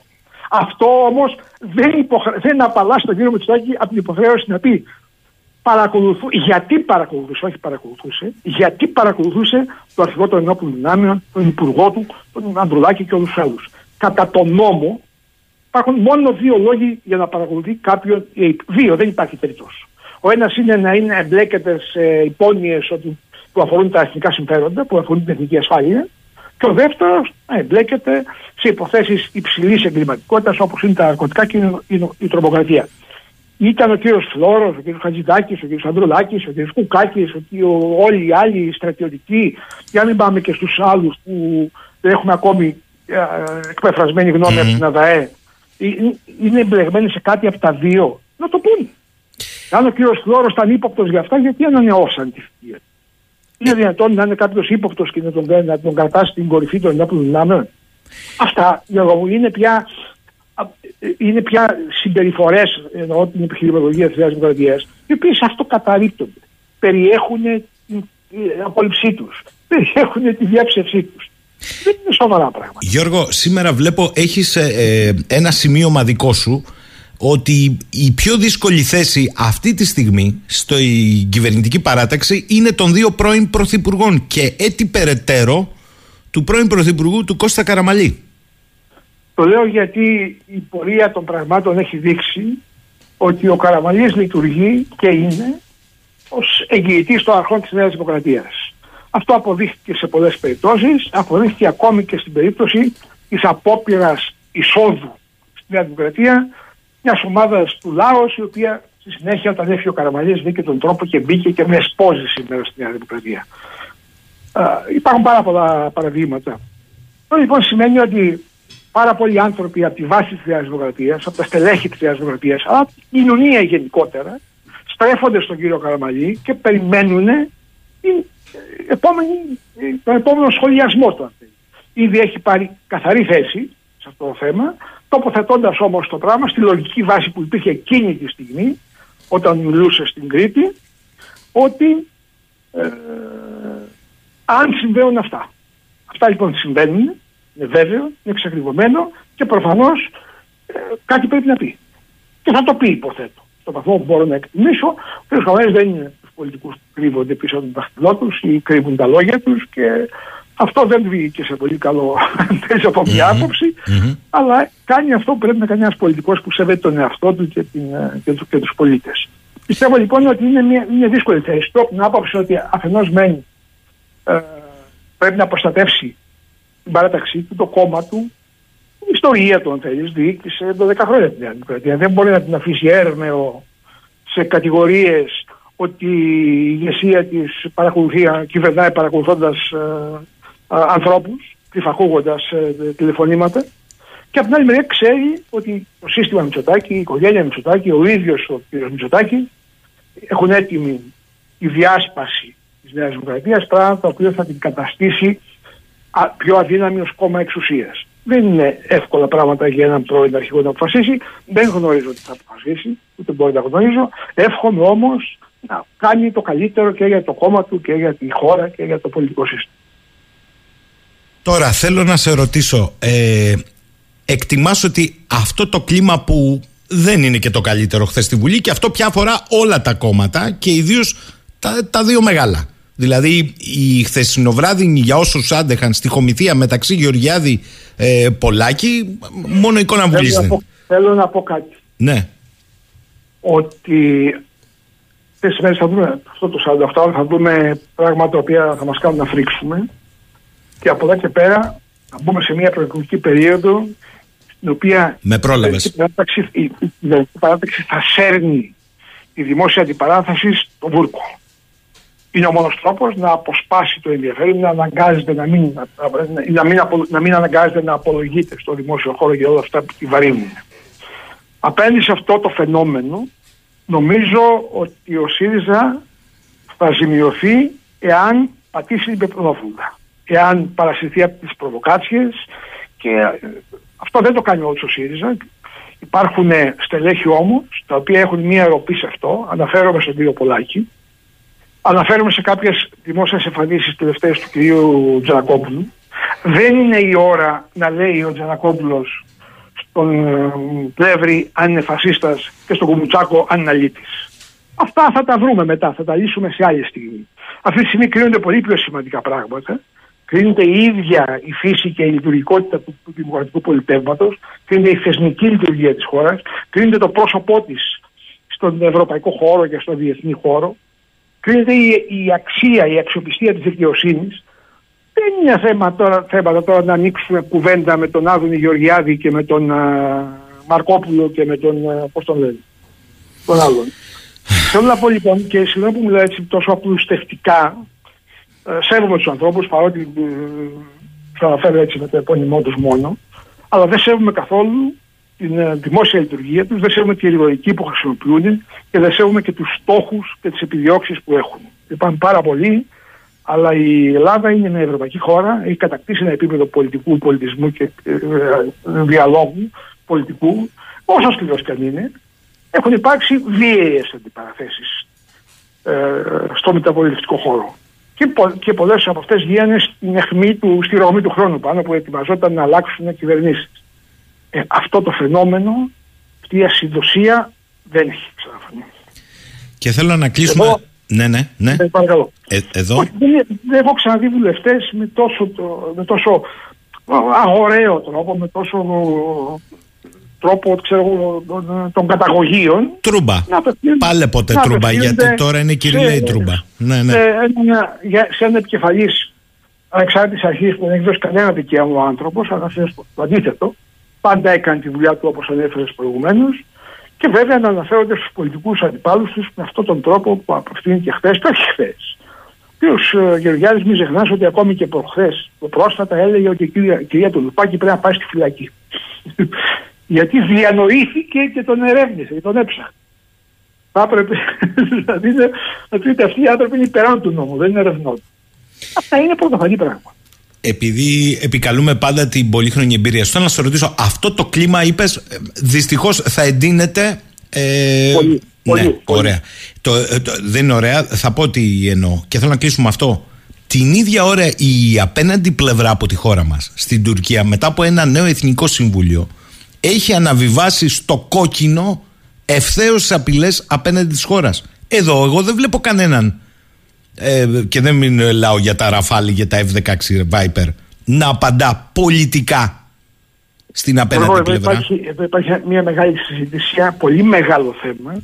Γίνεται όλο και πιο κρίσιμο και το οποίο έχει μια ορατή πλευρά η οποία είναι η περίεργη εξ, ξανά κατευναστική πολιτική του κ. Μητσοτάκη. Θέλω να σου θυμίσω ότι μόλις προχθές, μόλις πρόσφατα, πέρασε μια εβδομάδα στον Ταβός, ο κ. Μητσοτάκης είπε δημοσίως, σε επίσημη συνομιλία του, ότι δεν θα γίνει πόλεμος με την Τουρκία. Λοιπόν, τώρα, εάν μπορείς να βρεις άκρη εσύ σε αυτή την τοποθέτηση, τότε εγώ. Θα δούμε πολλά. Θέλω να σε ευχαριστήσω για το σημερινό σου σχόλιο. Μας υποσχέθηκε ο Γιώργος Λακόπουλος θα δούμε πολλά στη μια μισή μέρα που απομένει τη συζήτηση στη Βουλή. Ε, ε, αν μη τι άλλο και το κανάλι της Βουλής θα πάρει λίγο θέαση. Τουλάχιστον στις επιτρεπτές ώρες. Γιατί μετά τις 12, καληνύχτα αγάπη μου. Καλημέρα κύριε Λακόπουλε, καλημέρα Γιώργο καλημέρα Λακόπουλε. Σε όλους. Να είσαι καλά. Διαβάζω πολύ γρήγορα σχόλια. Μου λέει ο Γιάννης από την Γλασκόβη, καλημέρα λέει. Ένα πράγμα θα πω, ε, και να κατέχαν οι πολιτικοί. Οι τα έχουν γκρεμίσει. Ε, Παραφράζοντας τη διαφήμιση εδώ στο 984. Τα βρυλίσια, αυτές οι απαντήσει είναι ακριβώς η απάντηση μιας κακοποιημένης ή κακοποιημένου συζύγου, κύριε Χατζηδάκη. Είναι φαινόμενα ενδοκοινοβουλευτικής βίας, εκβιασμών. Τι είναι αυτά; Ε, τι δεν καταλαβαίνετε, λέει ο Σιμεών, τα συμφέροντα που εξυπηρετεί ο εκάστοτε υπουργός αλλά και αρκετοί που έχουν γίνει θύματα υποκλοπής είναι υπεράνω των δικαιωμάτων τους, υπεράνω των συμφερόντων και της ασφάλειας του λαού. Ο Σπύρος, εντός δημοκρατίας, η παραχώρηση οποιασδήποτε μορφής εξουσίας οφείλει να γίνει με, αντίδαρο, με αντίβαρο την πλήρη λογοδοσία. Η ύπαρξη παρακράτους, τη οποία οι ενδείξεις μπορεί από πριν την ανάληψη της εξουσίας από τη σημερινή κυβέρνηση με πτώση συστημάτων στις κομματικές εκλογές της Νέας Δημοκρατίας, αλλά και την εν μία ανοιχτή σύμπραξη Αλαφούζου Μαρινάκη, οι οποίες συνέπεσαν με τον ερχομό του Πάιατ από την Ουκρανία στην Ελλάδα. Η χώρα έχει βγει ήδη εκτός δημοκρατικών ραγών και πρέπει να φροντίσουμε, λέει ο Σπύρος, για την επαναφορά της, προτού το συγκεκριμένο σύστημα προκαλέσει αδιόρθωτη βλάβη. Κατά μια έννοια, και όχι με αυστηρή αναλογία, ζούμε μια επανάληψη περίοδου 67-74 και σε ελπίσουμε πως δεν θα υπάρξει στο τέλος μια εθνική ήττα. Ε, 65-74, να λες. Νικόλας, ε, ξανά διακοπές στο stream. Γκώσαμε. Τι να σε κάνω, Νικόλα; Δεν είναι στο χέρι μας. Ο Σπύρος λέει: Εάν σας καλούσε στα γενέθλιά του ο Πρωθυπουργός, δεν θα του πηγαίνατε για δώρα ένα ζευγάρι ακουστικά τελευταίας ε, τεχνολογίας. Ε, και ο Νικόλας λέει: Η παρακολούθηση της Βουλής νομίζω πρέ, πλέον πρέπει να θεωρείται διαστροφή. Με συγχωρείς, Νικόλα. Σε μια χώρα, θα το πω, δεν αντέχω, που έχει δολοφονήσει Καποδίστρια. Σε μια χώρα που τα έβαλε με Γερμανούς, Ιταλούς και Βούλγαρους και έκανε και εμφύλιο. Σε μια χώρα που έφτασε να έχει πολιτική ανομαλία και να φτάσει σε κυβερνήσεις παλατιού και δικτατορία. Σε μια χώρα που κατάπιε έτσι και έτσι την Κύπρο και το τι συνέβη εκεί, ε, διαστροφή υπάρχει. Άρα μάλλον όλοι διαστραμμένοι θα βλέπουμε Βουλή. Δεν γίνεται αλλιώς. 11 και 4 πρώτα λεπτά. Μου λέει ο Κώστας από Θεσσαλονίκη. Καλημέρα. Η πολιτική ζωή αυτής της χώρας δεν πρόκειται να αλλάξει ποτέ. Είναι βυθισμένη στο δικό της μικρόκοσμο με τις δικές της στοχεύσεις, εξαρτήσεις, κανόνες και παιχνίδια που ποσός ενδιαφέρουν το μέσο πολίτη που έχει τα δικά του προβλήματα, ακρίβεια, ανεργία, ανασφάλεια που είναι τελείως ξένα με τους πολιτικούς. Πολύ περισσότερο Κώστα μου που οι πολιτικοί δεν ενδιαφέρονται ούτε για τον άπατό τους, τον εαυτό τους δηλαδή. Άμα τους λένε ότι παρακολουθούνται. Είναι πολυπίκυλο το ζήτημα και δεν είναι απλό. Σας το ξαναείπα. Κάποιος, κάποιος, της, που παρακολουθεί όλους, τους κρατά Και όταν τους κρατά, τους κρατάει και όταν νομοθετούν για την ακρίβεια, την ανεργία, την ανασφάλεια και πάει λέγοντας. Και θέλω να πω και κάτι έτσι πολύ κυμπάρικα. Οι συγκρίσεις σε ένα θέμα που είναι σε συζήτηση στη Βουλή δεν ωφελούν. Διότι στην τελική υπάρχει μία απάντηση. Πριν 4-5 χρόνια τις λάθος εγκληματικές πολιτικές τις πλήρωσε η προηγούμενη κυβέρνηση που πήγε στην αντιπολίτευση. Δεν ξεκινήσαμε από το μηδέν, έχουν περάσει 4 χρόνια. Μην μπερδεύεστε. Λοιπόν, λέω τώρα όλα αυτά να τα δούμε με μια διαφορετική ματιά, πάντα διακριτή, στο δημόσιο λόγο, ενός εκ των κορυφαίων συνταγματολόγων της χώρας, ομότιμος καθηγητής, του κυρίου Γιώργου Κασιμάτη, που αν έχει γνωρίσει κρίσεις και κρίσεις στην πολιτική και επαγγελματική του ζωή, να φάνε και που λένε. Καλημέρα κύριε Κασιμάτη. Καλημέρα κύριε Θεγίνη. Προφανώς δεν πέφτεται από τα σύννεφα από την κατάδια της πολιτικής ζωής της χώρας. Αυτά που άκουσα προηγουμένως είναι σωστά σε μεγάλο βαθμό, σωστά είναι. Ακριβώς ε, γιατί ε, είναι, είναι φαινόμενο της κρίσης η οποία βρίσκεται όχι μόνο η Ελλάδα αλλά και ολόκληρος ο κόσμος αλλά κυρίως βέβαια η Ελλάδα η οποία μαστίζεται από πολλές δεκαετίες από, από μια κρίση πολιτικής. Να, να πιάσω το επιφαινόμενο και το σχολιάζετε όπως θέλετε εσείς γιατί αυτές τις μέρες στη Βουλή έχουμε μια πρόταση μομφής αλλά το επίδικο εδώ είναι οι παρακολουθείς υποκλοπές πολιτικών, δημοσιογράφων, επιχειρηματιών της ηγεσίας των ενόπλων δυνάμεων και υπάρχει και ένα αφήγημα ότι δεν ενδιαφέρει τον κόσμο ρε παιδί μου, η ακρίβεια είναι. Έτσι. Έτσι. Ε, αυτό είναι ότι δυστυχώς, δυστυχώς σήμερα το πολιτικό σύστημα λειτουργεί γιατί δεν μπορούμε να μιλάμε πλέον για δημοκρατία αλλά για ένα πολιτικό σύστημα συντήρησης του καθεστώτος του καθεστώτος εξουσίας όπως έχει διαμορφωθεί σήμερα με την κρίση. Λοιπόν, ε, σήμερα ε, ε, επιλέγει, επιλέγουν τα βασικά όργανα του πολιτεύματος να συζητάνε θέματα όπως είναι η Βουλή και η κυβέρνηση να συζητάνε θέματα τα οποία, τα οποία δεν ενδιαφέρουν άμεσα τα, τα, τα βασικά συμφέροντα του λαου και της κοινωνίας αλλά κυρίως ενδιαφέρουν ε, είναι, είναι για να αποτρέψουν το βλέμμα του κόσμου από, τα, από, αυτά τα προβλήματα και, και, να τα, και να τα κατευθύνουν σε μια πολιτική ε, αντιπαράθεση ε, εκλογική ή κομματική για την εξουσία και μόνο. Άρα λέτε ότι πολλώνεται ένα κλίμα εν ώψη εκλογών αυτό και μόνο; Όχι μόνο εν ώψη εκλογών. Εν ώψη γενικώς εξουσίας. Οι εκλογές είναι ένα, ένα, ένα διακριτό σημείο αυτής της πολιτικής αλλά σήμερα τα κόμματα ξέρουμε ότι, ότι, ότι παλεύουν από την αρχή, από την αρχή της κρίσης και νωρίτερα ακόμη, αλλά κυρίως από την αρχή της κρίσης για την εξουσία και μόνο και όχι για τα βασικά προβλήματα. Αυτό που είπατε προηγουμένως ότι για, την, για, την, για αυτό το οποίο συμβαίνει με την απαξίωση των κομμάτων από το 2015 και μετά είναι αλήθεια. Ε, η απαξίωση είχε αρχίσει νωρίτερα κατά τη γνώμη μου, πολύ νωρίτερα, αλλά ανεξάρτητα, αλλά τότε ακριβώς κορυφώθηκε. Γι' αυτό και έκαψε και χαρτιά κομμάτων. Ε, και τα έκαψε οριστικά, διότι εξακολουθεί να υπάρχει συνείδηση στον κόσμο, στον λαό, εξακολουθεί να υπάρχει συνείδηση των πραγματικών μας προβλημάτων. Των προβλημάτων δημοκρατίας, των προβλημάτων δικαιωμάτων του ανθρώπου, των προβλημάτων, των προβλημάτων της κοινωνίας και της κοινωνικής μας συμβίωσης και της ποιότητας ζωής μας. Αυτή η συνείδηση υπάρχει.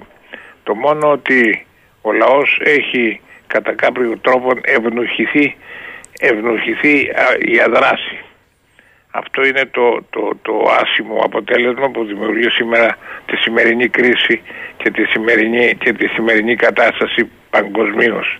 Είναι ότι ο λαός δεν έχει πλέον τα, τα, τους αισθητήρες εκείνους οι οποίοι τον βγάζουν στην αντίσταση και στην άρνηση την πραγματική. Ξέρουμε, το βλέπουμε από το λαό μας ότι από το 2005 ύψωσε το όχι. Το όχι όμως έμεινε. Έμεινε, έμεινε στη, στην κορνίζα στον τοίχο. Δεν έγινε πραγματικότητα. και αυτό είναι ακριβώς το μεγάλο έλλειμμα της σημερινής μας εποχής. Μου δίνεται σήμερα η ευκαιρία στη, στο, στη, στη δύση της ζωής μου να ασχοληθώ ακριβώς με αυτό το πρόβλημα, με το πρόβλημα της κοινωνίας και ασχολούμαι συγγραφικά και με επιστημονική βάση ε, για, το, για το ποια θα είναι η κοινωνία, όχι μόνο η σημερινή της κρίσης, αλλά η, η επόμενη, η αμέσως επόμενη, η επόμενη μέρα, η επόμενη περίοδος, η οποία θα είναι πολύ χαρακτηριστική αυτής της παρακμής. Πριν φτάσουμε σε αυτό, γιατί έχει εξαιρετικό ενδιαφέρον, θέλω να σας ρωτήσω κάτι που άπτεται της Να το δούμε αυτό, ελπίζω να το δούμε, να μου δώσετε την ευκαιρία να το δούμε ολοκληρωτικά σε μια άλλη εκπομπή στο μέλλον. Βεβαίως και θα χαρώ να είναι και τηλεοπτική. Όμως θέλω να σας ρωτήσω, να μείνω λίγο στην επικαιρότητα. Θα σας πει κάποιος, καλά, υπήρξατε και είστε ακόμη ένας από τους κορυφαίους συνταγματολόγους της χώρας. Έχετε υπηρετήσει διάφορα κρατικά χαρτοφυλάκια και έχετε διαχειριστεί κρίσεις. Κύριε Κασιμάτη, σοβαρά θα σας πει κάποιος, δεν είναι θέμα οι παρακολουθήσεις και οι υποκλοπές οργανωμένα βουλευτών, υπουργών, ηγεσίας του στρατεύματος σε κρίσιμες περιόδους δεν είναι θέμα. Δεν απασχολεί το αν είναι δεμένοι οι βουλευτές στο πώς νομοθετούν και για την ακρίβεια αν θέλετε και για την ενέργεια και για τους φόρους από κάποιον τους παρακολουθεί. Δεν είναι θέμα. Ασφαλώς και αυτό υπήρξε πάντοτε, υπήρξε, πάντοτε η, η προσπάθεια και η δαιμόνευση των βασικών οργάνων του πολιτεύματος και κυρίως των βουλευτών, των μελών του, του, του νομοθετικού σώματος και της κυβέρνησης είναι, είναι πανάρχη μέθοδος ε, και επομένως και επομένως δεν είναι κάτι το νέο. Ε, το νέο όμως είναι το εξής, ότι σήμερα έχουν ποδοπατηθεί όλες οι αρχές νομιμότητας δεν υπάρχει αντίδραση πάνω σε αυτό δημιουργείται απλώς συζήτηση για τη συζητηση και η, η, πολιτική της φαυλότητας όπως την έχω χαρακτηρίσει και σε άλλο μου, σε, σε άλλο μου βιβλίο η, η πολιτική της φαυλότητας κυριαρχεί ακριβώς για να εξυπηρετεί το σύστημα και την, το καθεστώς. Παλαιά αυτό ήταν κακό. Αυτή, αυτή η συνείδηση του κόσμου η παρακολούθηση και η δαιμόνευση των μελών των, των, των βασικών οργάνων του πολιτεύματος ήταν ένα κακό το οποίο εξέγειρε ε, τότε εξήγηρε το, τον λαό. Σήμερα δεν τον, ε, δεν τον εξεγείρει. Σήμερα τον κάνει περίεργο να παρακολουθεί σαν να παρακολουθεί μια ταινία μια ταινία ε, ε εγκλήματος να παρακολουθεί να την παρακολουθεί από περιέργεια και όχι από ενδιαφέρον αντίδρασης και αντίστασης. Η αντίσταση δυστυχώς έχει εκλείψει, δεν εξέλιπε ποτέ, δεν θα εκλείψει ποτέ οριστικά, αλλά σήμερα σε αυτή την εποχή και για μακρό χρόνο ακόμη, για πολύ μακρό χρόνο ακόμη θα είναι, θα είναι ε, στο περιθώριο. Άρα λέτε ότι είναι κινήσεις συντήρησης ενός συστήματος. Για να κλείσω αυτό το κεφάλαιο και να πάω στο άλλο, θέλω να σας ρωτήσω ευθέως όλα αυτά τα πρωτότυπα ε, υπερσύγχρονα λογισμικά παρακολούθησης ε, που, μπορούν την ώρα που εσείς και εγώ μιλάμε το κινητό σας κλειστό παρόλα αυτά να λειτουργεί ως κάμερα, ως χώρος κτλ. Σας βάζουν σε σκέψεις ότι θα μπορούσαν να μπουν ακόμη και στη διαδικασία των εκλογών αλλοιώνοντάς τες; Ασφαλώς θα μπορούσαν, θα μπορούσαν με τη διαφορά ότι η αλλίωση σήμερα είναι και αυτή έρχεται σε, στο, σε, σε δεύτερο περιθώριο, έρχεται σε δεύτερη προτεραιότητα, δεδομένου ότι οι εκλογές θα αναδείξουν μια κυβέρνηση η οποία θα συνεχίσει την πολιτική, τη βασική εθνική πολιτική την οποία να έχουμε μέχρι σήμερα. Δεν, δεν πρόκειται να έχουμε βαθύτερες αντιδράσεις ούτε στον κοινωνικό τομέα ούτε στον, ε, στον, στον τομέα της εξωτερικής πολιτικής ούτε πουθενά. Θα έχουμε απλώς τροποποιητικά, τροποποιητικές παρεμβάσεις οι οποίες θα εξυπηρετούν αυτό το σύστημα της εξουσίας ε, οι οποίες θα είναι ευχάριστες σε, για πολλούς θα εξυπηρετούν κάποια, κάποια ε, συμφέροντα καθημερινότητας ε, θα είναι ίσως αναγκαία ορισμένες παρεμβάσεις τέτοιες αλλά δεν είναι οι, οι παρεμβάσεις οι οποίες αλλάζουν αλλάζουν ουσιαστικά, επαναφέρουν μάλλον το, το παλαιό ήθος της κοινωνίας. Ε, πολλοί ακροατές λένε ότι το κλίμα ομοιάζει, είναι τόσο βαρύ και άρρωστο ε, στο πολιτικό σύστημα που ομοιάζει με την περίοδο 65 που φτάνει μέχρι το 74. Επειδή θυμάμαι σε μια παλιότερη κουβέντα είχατε πει ότι δεν, είναι αρκεί, δεν αρκεί να το περιγράφεις 65-74. Το 74 είπατε έκλεισε με μια εθνική τραγωδία. Και δι, ε, δίπλα μας υπάρχει ένας γείτονας ο οποίος έχει αναβαθμίσει τη στρατηγική του στόχευση έναντι της Ελλάδας και της Κύπρου. Προβληματίζεστε, αγωνιάτε, ανησυχείτε; Κοιτάξτε να δείτε. Η, ε, εγώ δεν θα συνέκρινα τόσο, τόσο απλά και τόσο στρογγυλά τη σημερινή κρίση με την κρίση του 65-67 της δικτατορίας και του 74. Ε, τότε ήταν κρίσεις, ήταν κρίσεις, ε, ήταν κρίσεις οι οποίες ήταν μεν ε, γνωστές και συνήθεις στην ιστορία της ανθρωπότητας αλλά ήταν κρίσεις παρεμβάσεις ιστορικής στιγμής, ιστορικών συνθήκων οι οποίες περνούσαν. Σήμερα είναι κρίση βαθιά κοινωνική. Σήμερα είναι βαθύτατη κοινωνική και είναι ακόμη χειρότερη διότι τότε είχαμε το όραμα και κατά τη δικτατορία ακόμη τη δικτατορία ακόμη είχαμε το όραμα της απελευθέρωσης όπως το είχαμε και κατά τη διάρκεια της κατοχής όσοι τη ζήσαμε. Είχαμε το όραμα της απελευθέρωσης και αυτό ήταν η ζωντανή κοινωνία, αυτό ήταν η μεγάλη συνείδηση η οποία, η οποία κρατούσε, κρατούσε υψηλά την ποιότητα ζωής ανεξαρτήτως των οποιοδήποτε ε, ε, αναγκών της καθημερινότητας. Ε, αυτό το πράγμα το, το είχαμε. Μπορεί να ήταν μικρός, μικρό το ποσοστό αντίστασης στη δικτατορία, αλλά το όραμα ήταν ευρύτερο. Το όραμα ήταν ευρύτερο ότι κάποια στιγμή θα λήξει. Ακόμη και οι υποστηρικτές της δικτατορίας το, το ήξεραν αυτό το πράγμα. Σήμερα δεν μπορούμε να δούμε φως στο τούνελ. Δεν μπορούμε να δούμε πότε λύγει και πότε θα λήξει και αν θα λήξει και πώς θα λήξει. Ε, η, η, μόνη, η, μόνη, η μόνη διέξοδο σκέψεων που θα τη συζητήσουμε ελπίζω μια άλλη φορά είναι ακριβώς η αντίθεση σήμερα της δύσης με την Ανατολή. Εκεί υπάρχουν ορισμένα φωτεινά στοιχεία τα οποία μπορεί να δώσουν κάποιες μεταβολές στην επόμενη περίοδο αλλά αυτό είναι μια άλλη συζήτηση. Σήμερα, σήμερα είναι, ε, είναι ε, ε, παγιωμένο στη Δύση, παγιωμένα στη Δύση τα πάντα και είναι δύσκολο κανείς να, ε, να υπολογίσει ή να, λάβει, να δώσει σημασία στις οποιασδήποτε εκλογές.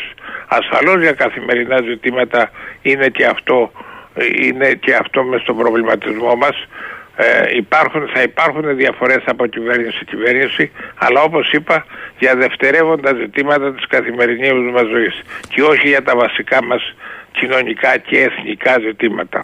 Κύριε Κασιμάτη, υπάρχει όμως μια το, σταθερά... Το ζήτημα της Κύπρου τότε, ναι, ναι.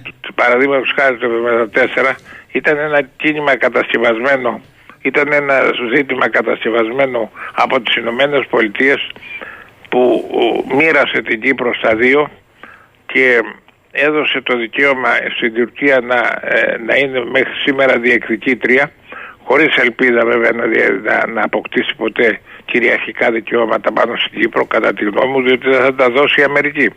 Αλλά το ζήτημα είναι ότι υπάρχει αυτή η κρίση σήμερα η πολιτική και η οποία ήταν μια κατασκευασμένη πολιτική. Σήμερα το, το, το, η κρίση την κρίση μεταξύ Ελλάδας και Τουρκίας θα πρέπει να τη δούμε σε άλλη βάση.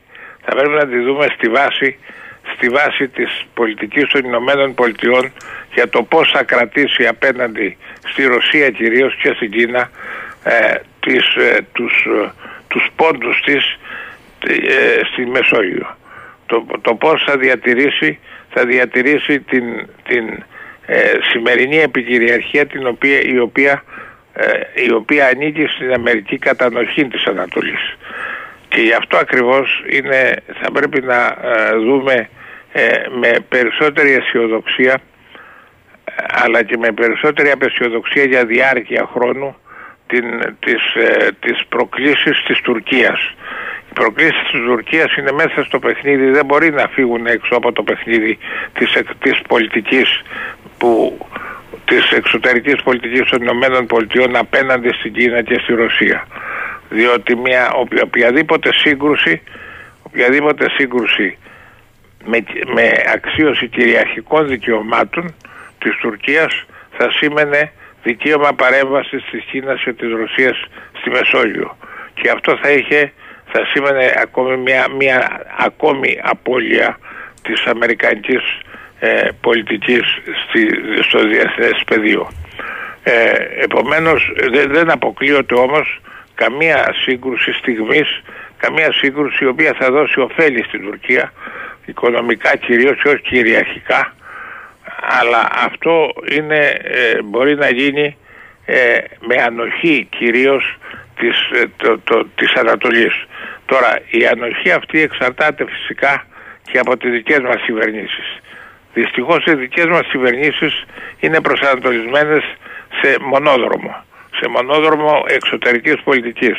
Όλα τα έχουμε πει, τα έχουμε δώσει στις Ηνωμένες Πολιτείες και στη Δύση. Αυτό είναι το μεγάλο λάθος της, πολιτική, της, της, ε, της ε, εξωτερικής πολιτικής της Ελλάδας. Και αυτό ακριβώς, αυτή η, η, η, η πολιτική που υποστηρίζει τη Δύση δίνει δυνατότητες ανοχής ε, ε, στην Ανατολή. Αυτό το είδαμε στα Σκόπια. Με τα Σκόπια.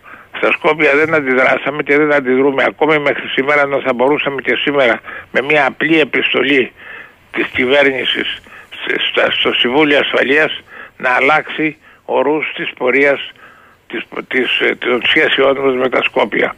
Και όμως δεν το κάνουμε και αυτό ακριβώς ε, καθυλώνει και την ανοχή της ε, Ρωσίας κυρίως που ενδιαφέρεται αλλά και της Κίνας ή στην πολιτική στα Βαλκάνια που, ασκεί, που ασκούν οι Ηνωμένες Πολιτείες. Άρα κύριε Κασιμάτη αυτή η τεχνική, η τεχνητή όπως είπατε ένταση για τα συμφέροντα του μεγάλου παίκτη των Ηνωμένων Πολιτειών μπορεί να οδηγήσει χωρίς καν σύγκρουση σε ένα τραπέζι δικαιωμάτων εκχώρησης από ελληνικής πλευράς υπό άλλο πολιτικό καθεστώς ενδεχομένως συγκυβερνήσεων έναντι της Τουρκίας με οικονομικά ωφέλη. Μπορεί να φτάσουμε μέχρι εκεί; Να γίνει ένα τραπέζι, ένα τραπέζι δηλαδή Συνομιλιών μεταξύ Ελλάδος και Τουρκίας. Μάλιστα με επικυρίαρχο τις ΗΠΑ όπου θα είναι η λογική δώστε κάποια οικονομικά ανταλλάγματα. Κοιτάξτε, η, η οποιαδήποτε αυτή συζήτηση η, οποια, η οποιαδήποτε αυτή συζήτηση είναι, θα, θα είναι εφόσον υπάρχει η μονοδιάστατη εξωτερική πολιτική μας θα είναι υπό την, δεν θα έχει κανένα αποτέλεσμα παραπάνω από ό,τι ξέρουμε σήμερα. Δηλαδή δεν θα ε, μας προσφέρει τίποτα. Αυτό που θα προσφέρει στην, Ελλάδα δικαιώματα απέναντι στην Τουρκία και δικαιώματα γενικότερα στην εξωτερική πολιτική, στα Βαλκάνια, στο, στο Αιγαίο, ε, στην Αιγιαλίτιδα, στη, ζώνη, στη, ζώνη σήμερα εξιοποίησης της θάλασσας, όλα αυτά τα οποία προκαλεί και προβάλλει και, και, και διακριτεί η Τουρκία θα μπορούσε να μας δώσει σαφείς λύσεις πλέον, σαφείς λύσεις στον διεθνή χώρο εάν δεν είχαμε την μονοδιάστατη εξωτερική πολιτική. Δεν, δεν αξιοποιούμε τις δυνατότητές μας απέναντι στον άλλον κόσμο της Ανατολής ο οποίος βρίσκεται σε υπεροχή απέναντι της Δύσης και αυτό θα ήταν μεγάλο πλεονέκτημα για την εξωτερική μας πολιτική εάν είχαμε στραμμένα και προς τα εκεί τα βλέμματα με, με τον κατάλληλο τρόπο διπλωματίας. Δυστυχώς δεν το κάνουμε. Και έτσι είμαστε διαρκώς υπό. Οποιοδήποτε λοιπόν τραπέζι συζητήσεων σε, διεθνή, σε διεθνές επίπεδο προϋποθέτει, προϋποθέτει να έχουμε στη τσέπη μας και ένα όπλο. Εάν δεν έχουμε το όπλο της εξωτερικής πολιτικής της πολυδιάστατης, εάν δεν έχουμε το όπλο της εναλλαγής, της δυνατότητας εναλλαγής μας στάσεις, απέναντι σε ορισμένες δυνάμεις αυτό το, αυτό το τραπέζι είναι άχρηστο για μας. Τέτοια τραπέζια κάνουμε συνεχώς στην Ευρωπαϊκή Ένωση. η Ευρωπαϊκή Ένωση όσα τα τραπέζια και να είναι θα μας υπαγορεύσει αυτό το οποίο θέλει η Ευρωπαϊκή Ένωση και εμείς θα το δεχτούμε. Το ίδιο και σε ένα τραπέζι με την Τουρκία και με τις Ηνωμένες Πολιτείες θα μας υπαγορεύσει η Τουρκία, οι, οι, οι Ηνωμένες Πολιτείες με όργανο την Τουρκία αυτό που θέλουν και εμείς θα το δεχτούμε. Επομένως, τι σημαίνει σε αυτή τη συζήτηση; Δεν δε, δε, δε, βλέπω κανένα νόημα. Ε, ο φίλος ο Δημήτρης λέει καλημέρα στον αξιότιμο κύριο Κασιμάτη. Θέλω να το ρωτήσω, πιστεύει ότι έχουν καταδολιεύσει στην ουσία την ηθική υπόσταση της ίδιας κοινωνίας; Άρα φαντάζομαι εννοεί και την αγωνιστική της διάθεση εδώ. Με ακούσατε κύριε Κασιμάτη; Ναι, κύριε Λέω, ε, ρώτησε εδώ ο ακροατής αν πιστεύετε ότι συστημικά έχει καταδολιευθεί η ηθική υπόσταση... Δεν ακούω καλά. Τώρα με ακούτε; Ακούω κάπως καλύτερα. Ναι. Ρωτάει ο ακροατής αν έχουν καταδολιεύσει την ηθική υπόσταση της κοινωνίας. Ο σας έχασε πάλι. Μας ακούει τώρα ο κύριος Κασιμάτης; Ναι. Μας ακούτε; Ναι, ναι. Ο ακροατής ρωτά αν πιστεύετε ότι έχουν καταδολιεύσει την ηθική υπόσταση της κοινωνίας. Ποιος; Το πολιτικό σύστημα. Ασφαλώς, την καταδολιεύση της κοινωνίας το έχουν, το έχουν, ε, εάν το έχουν καταδολιεύσει. Ναι, ναι. Ποιος, οι, οι κυβερνήσεις. Ναι, ναι. Το πολιτικό σύστημα Το όλο. πολιτικό σύστημα γενικώς πραγματικά το έχουν καταδολιεύσει όλα τα δικαιώματα της κοινωνίας. Και τα έχουν, τα έχουν, τα έχουν εκμεταλλευτεί υπέρ τους εις βάρος της κοινωνίας. Σήμερα υπάρχει τεράστια διάσταση μεταξύ πολιτικής, πολιτικών ηγεσιών και λαών. Ακόμη και στην Ευρώπη. Στην Ευρώπη σήμερα δεν είναι σύμφωνοι οι λαοί της Ευρώπης με την, με την πολιτική των ηγεσιών τους που υποστηρίζουν παραδείγματος χάρη την, την, ε, ε, την αμερικανική πολιτική σε σχέση με την εξάρτηση από τη Ρωσία και σε σχέση με την, με την Ουκρανία.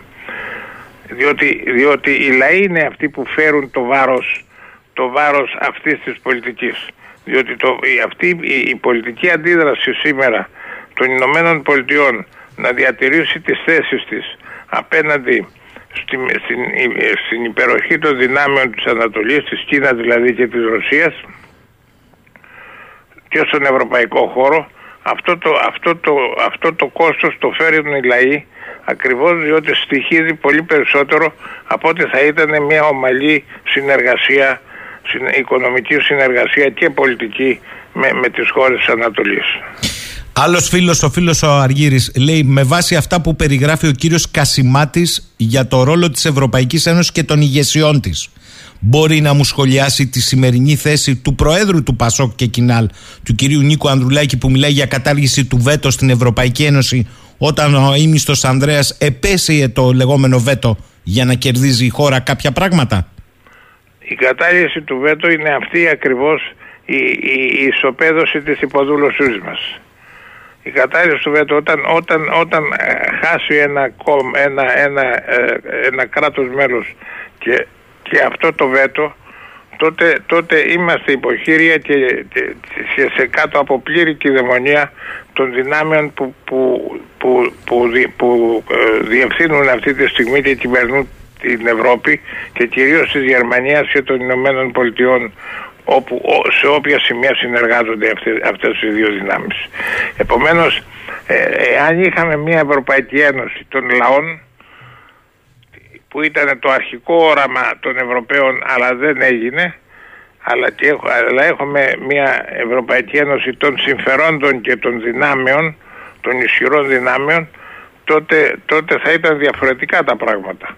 Αλλά δυστυχώς δεν έχουμε, δεν έχουμε Ευρωπαϊκή Ένωση των λαών. Οι λαοί, οι λαοί δεν παίζουν κανένα ρόλο. Είναι δε χαρακτηριστική και, και, και ε, χαρακτηριστικό και, και το περιθώριο στο οποίο έχουν βάλει το Ευρωπαϊκό Κοινοβούλιο.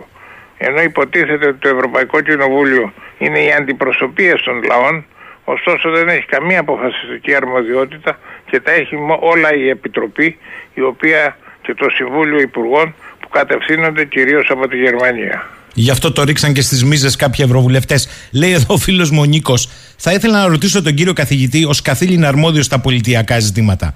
Πιστεύει πραγματικά ότι υπάρχει δημοκρατία στη χώρα μας ή θεωρεί πως η δυτική πολιτισμική και πολιτική κουλτούρα έχει κάποια σχέση με την ελληνική όπως τη γνωρίζαμε από την αρχαία γραμματεία και ιστορία; Κοιτάξτε να δεις, για δημοκρατία δεν μπορούμε να μιλήσουμε σήμερα. Από τη στιγμή που έχουν ποδοπατηθεί από την αρχή της κρίσης, κυρίως από την αρχή των μνημονίων όπως τα, τα, τα, τα έχω περιγράψει αλλού, έχουν ποδοπατηθεί όλες οι αρχές νομιμότητας και ποδοπατούνται κάθε μέρα γιατί ποτέ δεν έχει παρουσιαστεί αυτό το φαινόμενο στην ιστορία της ανθρωπότητας να υπάρχει τέτοια μαζική και πυκνή ε, ποδοπάτηση όλων των δικαιωμάτων και όλων των αρχών ε, που, που στηρίζουν το σύστημα. Διότι τα δικαιώματα του ανθρώπου είναι της αστικής δημοκρατίας. Το, το, το, το, ίδιο και η αξία του ανθρώπου, το ίδιο και τα εθνικά ζητήματα. Και όμως αυτά όλα αποδοπατούνται, αυτή η νομιμότητα αποδοπατείται, δεν, δεν, δεν υπολογίζεται, επομένως, επομένως δεν μπορούμε να μιλήσουμε για δημοκρατία, δηλαδή για λαϊκή κυριαρχία αλλά για επιβολή, για επιβολή εξουσίας. Επομένως, επομένως είναι, έχουμε ένα μόρφωμα σήμερα ε, το οποίο το λέμε δημοκρατία σε εισαγωγικά το οποίο μόρφωμα όμως αυτό κάθε άλλο παραδημοκρατία και κάθε άλλο παρακράτος δικαίου ε, είναι.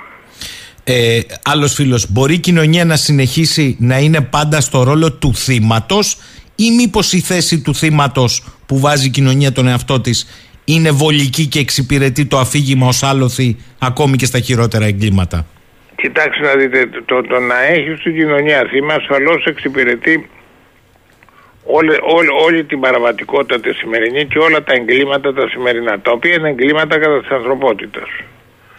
Ε, το να παρουσιάζουμε την κοινωνία θύμα ε, είναι, ε, έχει πολλές διαστάσεις.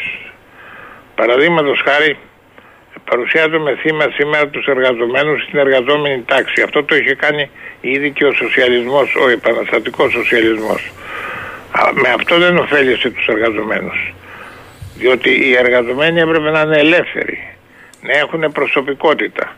Όταν λοιπόν δεν, δεν έχουν οι πολίτες σήμερα προσωπικότητα και να αποφασίζουν μόνοι τους αλλά οι, οι, οι εκλογές παραδείγματος χάρη η εκλογή των αντιπροσώπων τους να είναι μία φενάκι και, μία, και, ένα, ψεύδα, και ένα ψέμα ε, ε, το θέμα είναι ότι, ότι, ότι το θύμα, το, το, η κοινωνία αυτή ως θύμα, οι πολίτες αυτοί ως θύμα εξυπηρετούν ακριβώς τα εγκλήματα, τα εγκλήματα των, των, των κέντρων εκείνων συμφερόντων τα οποία δουλεύουν και εργάζονται εκτός κοινωνίας. Και σήμερα στη Δύση έχουμε τα χειρότερα, τα χειρότερα κέντρα που έχουν παραβιάσει και την πολιτική ακόμη και των Ηνωμένων Πολιτειών που είναι η συγκέντρωση κεφαλαίου εκτός παραγωγής. Αυτό είναι ένα τεράστιο θέμα, ένα τεράστιο θέμα διάβρωσης των αξιών και των αρχών του πολιτισμού μας ακόμη και της αστικής δημοκρατίας του πολιτισμού που είναι η μεγάλη απειλή αλλά και η μεγάλη πρόκληση, η μεγάλη πρόκληση απέναντι στην, ε, στην υπεροχή της Ανατολής που είναι εντελώς άλλο σύστημα κεφαλαίου. Εάν το σύστημα λοιπόν είναι σε βαθιά κρίση εξαιτίας παρακμής, οδηγώντας και την κοινωνία σε παρακμή, ποια κοινωνία θα μπορεί να υπάρξει αύριο, ή δεν θα υπάρχει κοινωνία, θα είμαστε άθυρμα ομάδων, προσώπων, μεγάλων πολυεθνικών όπως έχετε περιγράψει, μέσα στις οποίες κάποιοι θα λύνουν τα προβλήματά τους και κάποιοι άλλοι δεν θα τα λύνουν και οι υπόλοιποι θα ζουν με ένα φτωχό επίδομα, αν ζουν. Αυτό είναι το μεγάλο ερώτημα το οποίο, με το οποίο ασχολούμαι όπως είπα σε ειδική μελέτη η οποία θα δημοσιευθεί ε, βιβλίο. Ε, το, τι, το, τι, το ποια θα είναι η επόμενη μέρα. Το ποια θα είναι η επόμενη περίοδος μάλλον. Και ε, αυτό πράγματι ε, ε, έχει πολλές διαστάσεις. Αναμφίβολα η κοινωνία μας είναι ανίκανη αυτή τη στιγμή να δημιουργήσει μια, ε, να, να, να αλλάξει τα πράγματα. Ε, όλες οι μεγάλες αλλαγές στο σύστημα, στο, σε ένα καθεστώς εξουσίας έγιναν από τη δημιουργία μιας νέας κοινωνίας και νέας νοοτροπίας. Αυτό είχε γίνει και το μεσαιωνα και, και, και, και, στην αρχαιότητα και πάντοτε ε, θα πρέπει να διαμορφωθεί μια νέα κοινωνία. Η νέα κοινωνία αυτή θα πρέπει να δημιουργηθεί και θα, δια, και θα διαμορφωθεί σιγά σιγά, σιγά σιγά ε, στην επόμενη περίοδο. Στην επόμενη περίοδο που θα είναι και κάτω από την πίεση του, του κοινωνικοπολιτικού συστήματος το οποίο αυτή τη στιγμή εφαρμόζει η Κίνα και στην οποία προσχώρησε και η Ρωσία και στο οποίο θα προσχωρήσει κατά τη γνώμη μου λόγω πολιτισμικής νοοτροπίας και οι περισσότεροι λαοί της Ασίας και της Αφρικής. Διότι ακριβώς εκεί δεν έχουμε τον ατομικισμό της Ευρώπης και των Ηνωμένων Πολιτειών που άφησαν το κεφάλαιο ανεξέλεγκτο και ελεύθερο να, να, ε, να προχωρήσει στην κερδοφορία του όπως αυτό θέλει και βάσει, βάσει των, των κομπιούτερς πλέον και όχι, και όχι βάσει των αναγκών της κοινωνίας και του ανθρώπου. Με αυτή την έννοια λοιπόν ε, θα διαμορφωθούν ε, εστίες ε, νέας κοινωνίας. Αλλά αυτό είναι μια μεγάλη συζήτηση μια πολύ δύσκολη συζήτηση στην οποία επιφυλάττουμε σε άλλη, σε άλλη ευκαιρία Μάλιστα. να, να πω περισσότερα. Κύριε καθηγητά, θα κλείσω με ένα ερώτημα. Αυτό είναι το τελευταίο ερώτημα σήμερα του φίλου του Βασίλη. Λέει, φαντάζομαι ότι ο κύριος καθηγητής έχει ακούσει εκεί που οι μεγαλολιγάρχες και η ελίτ στον Ταβός στην Ελβετία συναντιούνται και μιλούν για μεγάλη επανεκκίνηση των κοινωνιών. Μήπως τελικά η παγκοσμιοποίηση πια θέλει χώρους και όχι χώρες; Κοιτάξτε, η παγκοσμιοποίηση, η παγκοσμιοποίηση την, βλέπει, την βλέπει διαφορετικά η Δύση και διαφορετικά η Ανατολή. Είναι, δύο, είναι, είναι εντελώς διαφορετικό πράγμα. Η Ανατολή προσπαθεί, η Δύση προσπαθεί να σταθεί στα πόδια της διότι την πολιτική παγκοσμιοποίηση την έχασε. Αυτό το ξέρει. Την έχει χάσει. Το ζήτημα είναι ότι εξακολουθεί ακόμη να έχει παγκόσμιες διαστάσεις το δυτικό καπιταλιστικό σύστημα και εφαρμόζεται στην πράξη. Αλλά στην εφαρμογή πλέον την τελευταία από την Κίνα κυρίως και από τη, και από τη Ρωσία και, από άλλες χώρες αλλά κυρίως από την Κίνα ε, αλλάζουν τα πράγματα. Αλλάζουν τα πράγματα της παγκοσμιοποίησης διότι προτείνεται ένα άλλο σύστημα κεφαλαίου και άλλο νομισματικό σύστημα από ό,τι είναι εκείνο της Δύσης. Επομένως το ζήτημα της παγκοσμιοποίησης είναι πολύπλοκο. Ε, ε, ε, θα μιλούσα καλύτερα για πάλι, πάλι των δύο κόσμων για παγκοσμιοποίηση η οποία όμως για μεν τη Δύση είναι φρούδα δεδομένου ότι η, η υπεροχή η υπεροχή η παγκόσμια στη δύναμη είναι σαφής της Ανατολής και η Δύση υπάρχει, είναι υπό υποχώρηση, υποδιαρχή υποχώρηση και επομένως ε, το ζήτημα είναι της παγκοσμιοποίησης είναι πώς θα κρατήσει τα σημεία, τα σημεία συντήρησης περισσότερο το δυτικό σύστημα. Ήδη τα funds, τα, τα μεγάλα, οι μεγάλοι οργανισμοί συγκέντρωσης κεφαλαίου ήδη άρχισαν από κάποιες πληροφορίες που είδα να προβληματίζονται για το ότι θα πρέπει ενδεχομένως να αλλάξουν και αυτά πολιτική απέναντι στο κεφάλαιο να μην στηρίζεται μόνο στην κερδοσκοπία υπέρ, της, υπέρ του κέρδους και τίποτα άλλο αλλά και να αναπτυχθούν και παράλληλοι, παράλληλοι τροποποιητικές πολιτικές κοινωνικού χαρακτήρα. Λοιπόν, κλείνω με το ερώτημα της φίλης Μαρίας και μια γυναίκα. Με αυτή κλείνω. Ε, σε αυτή τη ζωφερή κατάσταση, λέει η κυρία Κασιμάτη, κατά τη γνώμη σας, η κοινωνία μπορεί να συνεχίσει να λειτουργεί σαν σκατζόχυρος; Είναι μία λογική αυτή, λέει. Σε βγάζει κάπου. Αλλά αρκεί. Ε, τι, να, να, να, αν η κοινωνία μπορεί να, δεν κατάλαβα. Να λειτουργεί σαν σκατζόχυρος. Να λειτουργεί. Σαν σκατζόχυρος. Σαν σκατζόχυρος. Κοιτάξτε, η κοινωνία, η κοινωνία μοιραία θα εξακολουθήσει να λειτουργεί σαν σκατζόχυρος εφόσον, εφόσον υπερτερούν υπερτερούν, υπερτερεί η παθητικότητα. Η πολιτική του κρατζόχυρου είναι να γλιτώσει, να γλιτώσει το από μέσα από τον εξωτερικό εχθρό. Μάλιστα. Εάν δεν ανοιχθεί να παλέψει η κοινωνία... Ε, Τη γυρνάνε ανάποδα και τελειώνουν μαζί της. Ε; Ακριβώς. Μάλιστα. Γιώργος Κασιμάτης, θέλω να τον ευχαριστήσω θερμά για μια φορά ακόμη. Καλημέρα κύριε καθηγητά, να είστε καλά. Ευχαριστώ. Λοιπόν, ο Αϊθαλής ε, Γιώργος Κασιμάτης μου γράφει κάποιος εδώ με εξαιρετική διάβγεια παρά ε, το μεγάλο τη ηλικία. Καλά, παιδιά, εντάξει. Δεν χρωστάει από τις μέρες σας ο άνθρωπος. Να μακροημερεύσει θέλουμε. Διότι έχει μία σκέψη δημόσια διαχρονικά. Είτε συμφωνεί κάποιος είτε διαφωνεί, δεν την πετά.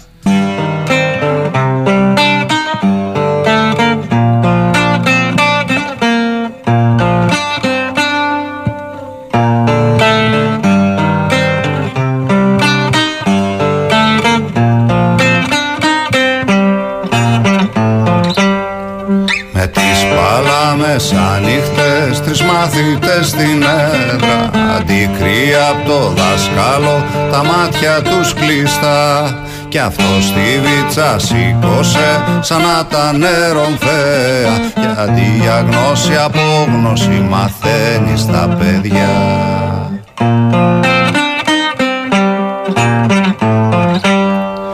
συνέργα της τρέλα σου παρά τα δασκαλάκο Μ' αυτή τη βέργα που κρατάς και νιώθεις σαν Θεός Τα χέρια σκάβεις των παιδιών και το δικό σου λάκκο. Άβουλοι πολίτες ίσον άχρηστος λαός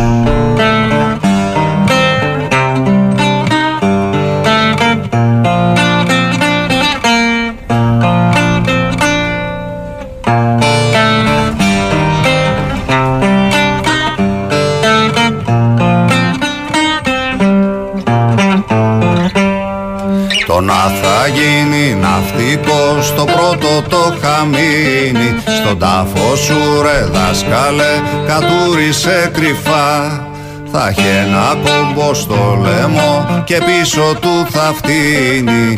Είναι στο μετέχμιο να πει το αντεγιά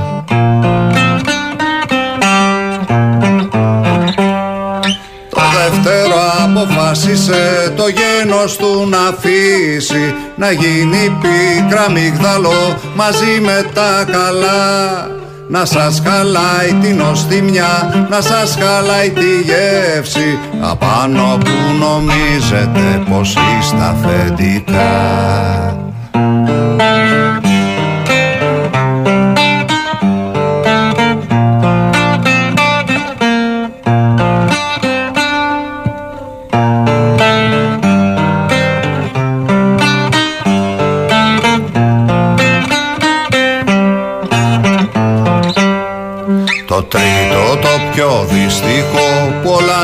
Υπομένει θα μεγαλώσει στη σκία και δε στην μια ζαριά.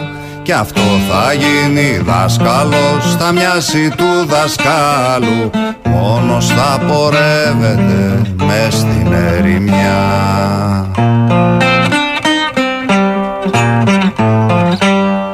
Θα φτιάξει βίτσα καθότι απ' τα ρίζα της βάτου Τη γνώση θα έχει πρόφαση για να έχει να ξεσπά.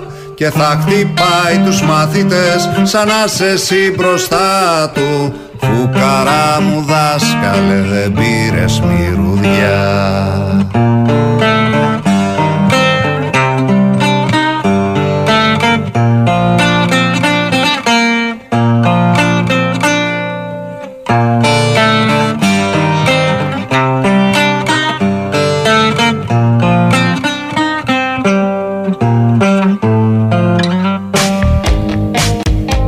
υπάρχει ένα τραγούδι με τόσο μεγάλο συμβολισμό.